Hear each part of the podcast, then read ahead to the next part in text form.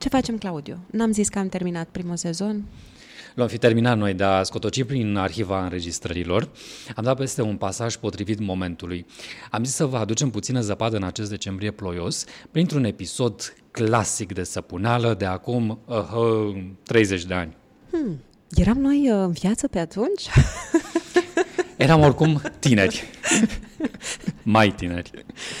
Așadar, e vorba de un fragment din cartea Adinei Popescu, Povestiri de pe calea moșilor, pe care Silvana Negruțiu l-a înregistrat, dar n-a mai încăput în episodul cu pricina. Să-l ascultăm, zic. Nici o fată din clasă nu scapă azi nesăpunită, ne amenință tătarul Stelian înainte de ultima oră, cea de muzică. Chestia cu săpuneala a început de a doua zi, când deja faptul că ninja ni se părea banal. Băieții nu mai stăteau o clipă locului, ochii le sclipeau ciudat, aveau mai multă energie decât de obicei, iar de fotbal nici nu mai putea fi vorba în curtea plină de nămeți. Când mergeam pe la 12 fără un sfert spre școală, am avut nenorocul să văd o fată de la 6B săpunită de trei băieți. M-au trecut fiorii. O încolțiseră între dudul cel mare de la colțul străzii și gardul unei case, iar fata, Papadopolana parcă, nu mai avea unde să fugă și își ferea fața cu ghiozdanul. Băieții își umpleau mâinile cu zăpadă de pe jos și încercau să-i dea ghiozdanul la o parte ca să o frece. Un băiat o trăgea de fular mai s-o sugrume, un altul îi băga zăpadă pe sub guler. Fata s-a zbătut până a alunecat și a căzut. Și atunci băieții au început să râdă și să-i care la zăpadă în cap și peste față. După o vreme a obosit și a mai apărut un alt coleg de-a lor, tot de la B, care a tras fetei respective doar un bulgăre de control pe spinare, de la distanță, și le-a zis celorlalți, bă, lăsați-o pe asta, că e floare georgiana de la ce, chiar la colț cu aia grasă, popuțan. Astea două chiar merită să punite.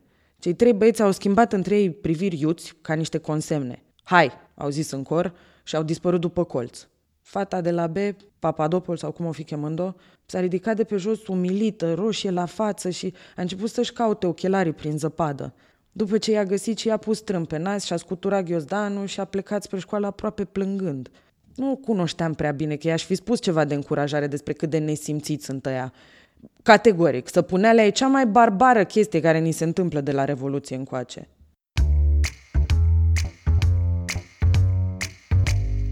Cam așa erau săpunerile pe vremuri. Asta ca să-și amintească și cei care știu și să afle cei care nu știu. Pentru că noi am descoperit că adolescenții de acum nu mai știu exact uh, ce înseamnă o săpuneală.